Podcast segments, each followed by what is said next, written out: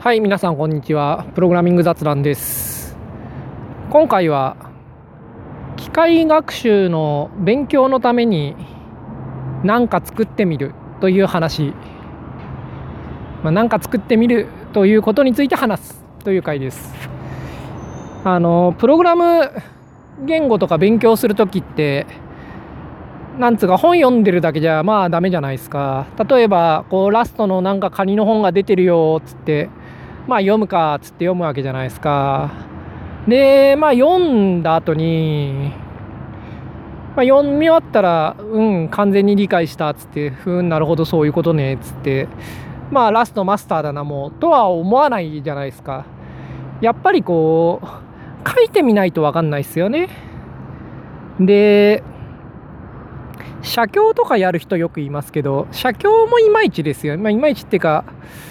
そんなにすごいわかるって感じではない。まあやんないよりはいいんですけど、やっぱり何か作ってみるのが一番ですよね。言語を覚えるときは。で、まあ何か作ってみれば大体わかる。基本的なことは。はい。で、っていうもんじゃないですか。で、なので、機械学習でも、まあ、か作ってみる方がいいよなって思うわけですよね。例えばこう機械学習の勉強するぜって思ってなんかこう M ニストの分類するようなノートブックを持ってきてひたすら Shift Enter をしたところで、まあ、何も学ばないわけじゃないですかそれでは。なんつうかこう持ってきて Shift Enter するだけっていうのはすごい意味がないんですよね。まあ、それはみんなわかる。やってみれば気づくことで、うん、これじゃダメだと。で、なんか間で止めて shape とか見てみるとか、まあ、やれんこともないけど、なんつうか、やっぱりそれじゃよくわかんないんですよね。で、まあ、コースラなんかだと途中が空で埋めてくださいみたいな風になってて、まあ、埋めるみたいなのがあって、まあ、あれは悪くないというか、まあ、あれは結構、うん、勉強にはなると思うんだけど、ただやっぱり、一番いいのは、なんか自分の目的に合わせて何か作るっていうのだと思うんですよね。例えば今ちょっとこう数手書き数式認識のモデル作ってるんですよ。で、まあ、さっきモデルができたぐらい、まあ、できたっていうのはそのコンパイルコンパイルまで言ってないけどそのインプットとアウトプットを食わせてなんかモデルインスタンスが作れたぐらい。まだフィットとかやってみてなくて。でさっきちょっとなんかそのマスクマスクのレイヤーを忘れてることを今ここに来る途中に思い出してしまったんで直しますがしかも今パリング NP なんでやってるんだけどあれフロートになっちゃってる気がするなとか。うん。まあ何言ってんだって。まあいいです。U イント8まあいいや。まあそれはいい、まあ、とにかくまあ手書き認識作ってるんですよ。でこれすごい勉強になったなと。あのまあまだ完成してないですしまあですがあの RNN 結構真面目に作るのって初めてだったんですよね。あの前、勉強会とかでちょろっといじったことはあったんですけど、なんつうか、すでに書かれてるものを持ってきてちょっといじるとかっていうのは、なんかいまいちなんですよね、勉強的に。やっぱ何もないところから自分の解きたい問題作るって方が学学ぶことは多い。まあ、しかも今回はケラスだったんでね、前回テンサーフローだったんで、うん、まあその違いも結構あって苦戦したっていうのもあるんですけど、いや、でもすごい勉強になりましたね。この世の中のサンプルは意外と自分のやりたいことをやってないんでそのいろいろ考えさせられる。でしかも自分のやりたいことも手書きの数式認識自体は結構いくつかモデルがあってまあ良さそうで使えそうなのが2個ぐらいはある。うん。まあそれ以外もまあなんかそれ以外も使ううん。一応データセットは揃っててそんな数はないけれどあのーまあなんかはできる感じになってる。一方で自分が作りたいのっていうのは、手書きでこう書いてってそれで入力したいんですよ。IME 代わりに使いたいんですよね。なんでこう、リアルタイム性重要で、しかもこの追記した時にそこだけ使ってゲスしたいんですよね。だ画像全体を予想するっていうタスクとは違うし、しかもその都度その都度、なんていうか、正解データをユーザーに選ばせることができる。で、まあ、問題設定は結構違うから、なんか既存のモデルの頑張りまあ、ちょっと方向性が違うんで、あの、まあまあ自分で作ることになるんですよね。まあ、そうは言っても既存のモデルは参考にはするんですけど、はい、でまあそうやってこう自分の目的用に何か作るっていうのはすごい勉強になってなんかすごい理解深まりましたね。まあもう大体作れるなってぐらい理解できたけど。で機械学習の勉強しようって思ったら、まあ、これがいいのは間違いない、まあ、なんかみんな作りたいものを作るっていうのがいい、まあ、それは間違いないんだけど一方でこれすごい難しいんですよね機械学習は。特にま最近はそうでもない。まあ最近もけど結構難しい。いや機械学習ってなんかずっとこう例えばテンサーフローなんてキュウリの自動仕分けとアイドルの画像の顔認識ですか？よく知らないですけど、まあ、そのネタばっかを延々と流してたのは、まあ、なんつうかこうそうじゃない応用をちゃんと作るってそうちゃんとした応用を作るって難しいんで、まあ、そんくらいしかなんかできてなかった外に出せそうなやつがっていう話だと思うんですよね。で社内とかで使ってる例っていうのはまあちょこちょこあると思うんですけれどそれも結構なんていうかなんていうんですかねこうそんなにこう大きく違うものはないと思うんですよ。その会社でなんかうまくいったのがあってそれをちょっといじって使うみたいなのが多くて。でまあそのなんかうまくいったみたいなパターンは、まあ、23通りとかだと思うんですよね普通の会社は。でちゃんとサービスインできてて。まああのあれですねマッチングだとかなんかリコメンドとかでなんか多少スコアが上がるとか、まあ、そういうのは置いといてあのディープラーニングとかそういう系のやつとかで。いやまあけど置いとかなくてもいいか。別にまあディシジョンツリーで悪いかっつうとそうでもないんですが、まあ、とにかくその自分のやりたいことを一からやるっていうのはなんかプログラム言語を勉強する時の自分で何か作ってみるよりもだいぶ難しい。でしかもこれはほとんどのなんつうか機械学習屋ができないぐらい難しい。まあ、ほとんどっつうと言い過ぎだけど、まあ、多数の人はできない側だと思うんですよね。あの一握りの人がそういう何もないところから作って、まあ、大多数の人はそいつを改善していくとかそういう感じが基本でなんかこの、うん、だからこう何もないだから自分の目的用に最初からバンと作って、うん、なんか改善していくっていうのができるっていうのは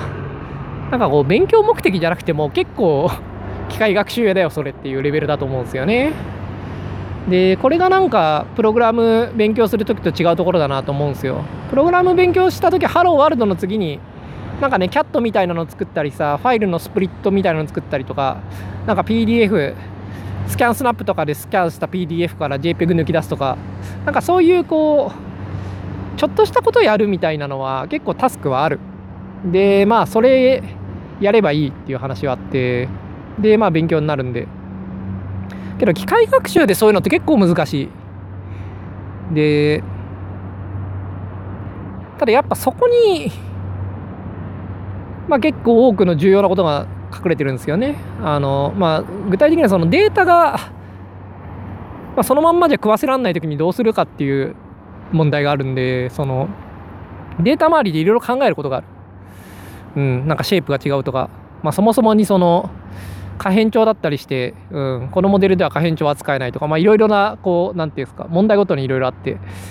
その、どのように、そのタスクを、こう、よく知られてるモデルに落とし込むかっていうところで、結構データ周りで考えることがある。で、そこのデータ周りで考えるっていうのはすごい重要なんですが、そこら辺をやるぐらい、なんつうか、すでにあるのと違う問題を解くっていうのは、まあ、相当難しい。はい。だからこう自分で自分のタスクやってみるのが勉強にはいいんだけどまあそれはすごい難しいからなんとなくこう持ってきて動かすぐらいになりがちでただそれだと結局よくわからないっていうことでなんかそういう人多いと思うんですよね。なんかそういう M ニストみたいなの持ってきて動かしてみて、なんか動かしはしたがよくわからんな以上終了みたいな。こっから何やったらいいのかもわからんみたいな感じで終わりみたいなの多いと思うんですよ。でこれ機械学習の多分プログラマーが機械学習に入門する一番の壁だと思うんですよね。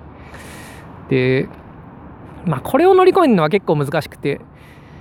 まあ、自分はそれらをやってる会社とかに入って、まあ、普通に仕事するのが一番早いという気はしたから、まあ、そうしましたけど、まあ、そうは言っても、そんな風にすぐそういう会社行って仕事してみるとかなんてのは、まあ難しい。まあまず転職するとか結構めんどくさいし、そんなすぐなんつうかそういうところに行くっていうのはお前は無職だからできるんだみたいな話もある。はいだからまあ結構そのプログラマーが機械学習始めようっていう時には困りがちだと思うんですよね。でまあすごい難しいまあすごい難しいうんそうなんですよね。まあなんつうか以上って感じですね。はい。今回それで終わりなんですけど。で、まあちょっと近況の話というか、いやー、こう、手書きの数式認識作ってるんですよ。で、モデルようやくできましたね。まあまだ動かしてないんで、これで使い物になるかわかんないですけど、まあ、ベースラインとしてちょっと評価できるぐらいまで動かしたら、動きそうだったらば、まあそんなにこう、なんていうか、賢くする前に実機に持ってってどのぐらいのスピードで動くのか試したいなって気がする。で実機持っていく場合は当然あのアプリも書かなきゃいけないんでまあまあめんどくさいんですが。はい。まあけどモデル、まあ、できるところまでは来たんで。いやこれはなかなかすごい総合力を要求されるアプリですね今回作ってるの、まあ、アプリっていうか多分アプリのアドオン的にミートパイデーに組み込むと思うんですが自分は。いやでもなんつうか自分の実機の CPU 速度で動くような感じでモデル選んでみたいな。で課題か課題から課題と使い道からモデルのアーキテクチャ考えてみたいな。でそのデータセットとか用意したりとかテスト環境とか作ったりとか、まあ、フレームワーク選んだりとか、まあ、そういうの全部やるってこれはなんかこうすごい総合力ですね。いやーなんかこれを一人でやってる俺はただものじゃないとか自分で思いましたね。まあ何を言ってんだって話ですけど。やっぱね、アプリ側でね、UX 的にね、パフォーマンスどんくらい共有できるかとか、そのどういう UI にするかとか、まあ含めて考えるっていうのはね、まあなかなか企業でこのレベルのことをやってるやつはそうはいないだろうと。まあこれは別にこう、あの、今年の4月ぐらいにいろんなところを回った結論ですね。あの、こうこういうまあこれは完成してないとね、何言ってるのかよくわかんないと思うんですけど、ちょっとこう、使う、何ですかね、アプリセントリックな機械学習の機能、機能つか機械学習っていうのをもうちょっとやれるんじゃないかっていうのが一応今回テーマとして考えたことなんで、いやで、それをやってるところはまあ今んとこあんまりなさそうなんで世の中には。はい。まあ世界にはあるかもしれないけれど。でもまあ結構個人で無職がやってるっていうのは相当すごいと個人的には思いますね。はい。まあできたらですけどね。まあできない可能性も結構あって、そもそもパフォーマンスが出ないとか、まあ実機に持っていけなかったとか、まあそこら辺は結構あり得るんでね。まあそこが乗り切れるかどうかっていうのは結構賭けですけど。まあけど、大丈夫かなという気はする。そんなにトリッキーなコードはないんで。なんか Kotlin で多分 RNN 動かすことになるんですけど、まあ、それがどんくらい動くかは分かんないですけどね。ただ前ちょうどホワイトボードキャストの時にあの YUV への変換とかやってて、まあ、大体そのピクセルいじるパフォーマンスは当たりはついてるんで、あの感じなら平気かなという気はする。うん。まあ、下の方はね、C プラでは結構、それこそ追いかけアプリでいろいろやってたんで、まあ、あの辺帰ったのは良かったんですけど、でもまあその、動かしてみてどんくらいのスピードで動くのかっていうのはまあ大体知ってるんであのまあ最悪そっち側まで頑張ればできるのは知ってるんですけどねまあまあまあ。話を戻して。はいそういうわけであのなんか機械学習の勉強とか、まあ、プログラムの勉強とかなんか書いてみるのがよくてしかもなんかこう持ってきて動いちゃうものはダメなんですよね。やっぱこう最初動かなくて試行錯誤して動かす必要がある。でまあ機械学習もそうでなんか持ってきて動かすのはやっぱダメで、なんかしなきゃいけないんですけど、けどそのなんか難しいよね、と。で、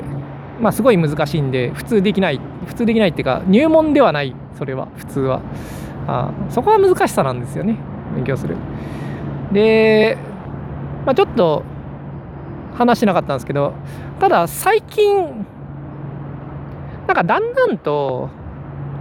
やっぱりこう、モデルは賢くなってきた。でエンドツーエンドで学習しやすくなってきてそのしかもまあ結構パラメータ数も減ってきてサイズも減ってきて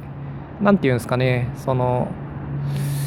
機械学習でできることは増えてて結果としてその自分で何かやってみる難度はあの年々落ちてはいる。劇的に落ちている。ただ劇的に落ちてるけどまだ辛いかなという気がしますね。もう数年すればいけるようになるのかもしれないですけどね。あで今年は個人的にはまあ自分はやれるぐらい簡単になってんじゃないかなって思ったっていうのは、まあ、去年ぐらいからですね思ってたのは今回いろいろやってみてるというその話なんですけど。はい。まあけどやっぱりまだ難しいよなと。まあそこら辺がプログラムと機械学習のまあ違いかなと思う。という話でした。はい。まあ今回は別になんか結論があるわけじゃないんですけど作ってますっていう話で、まあ、以上です。じゃあまた来週。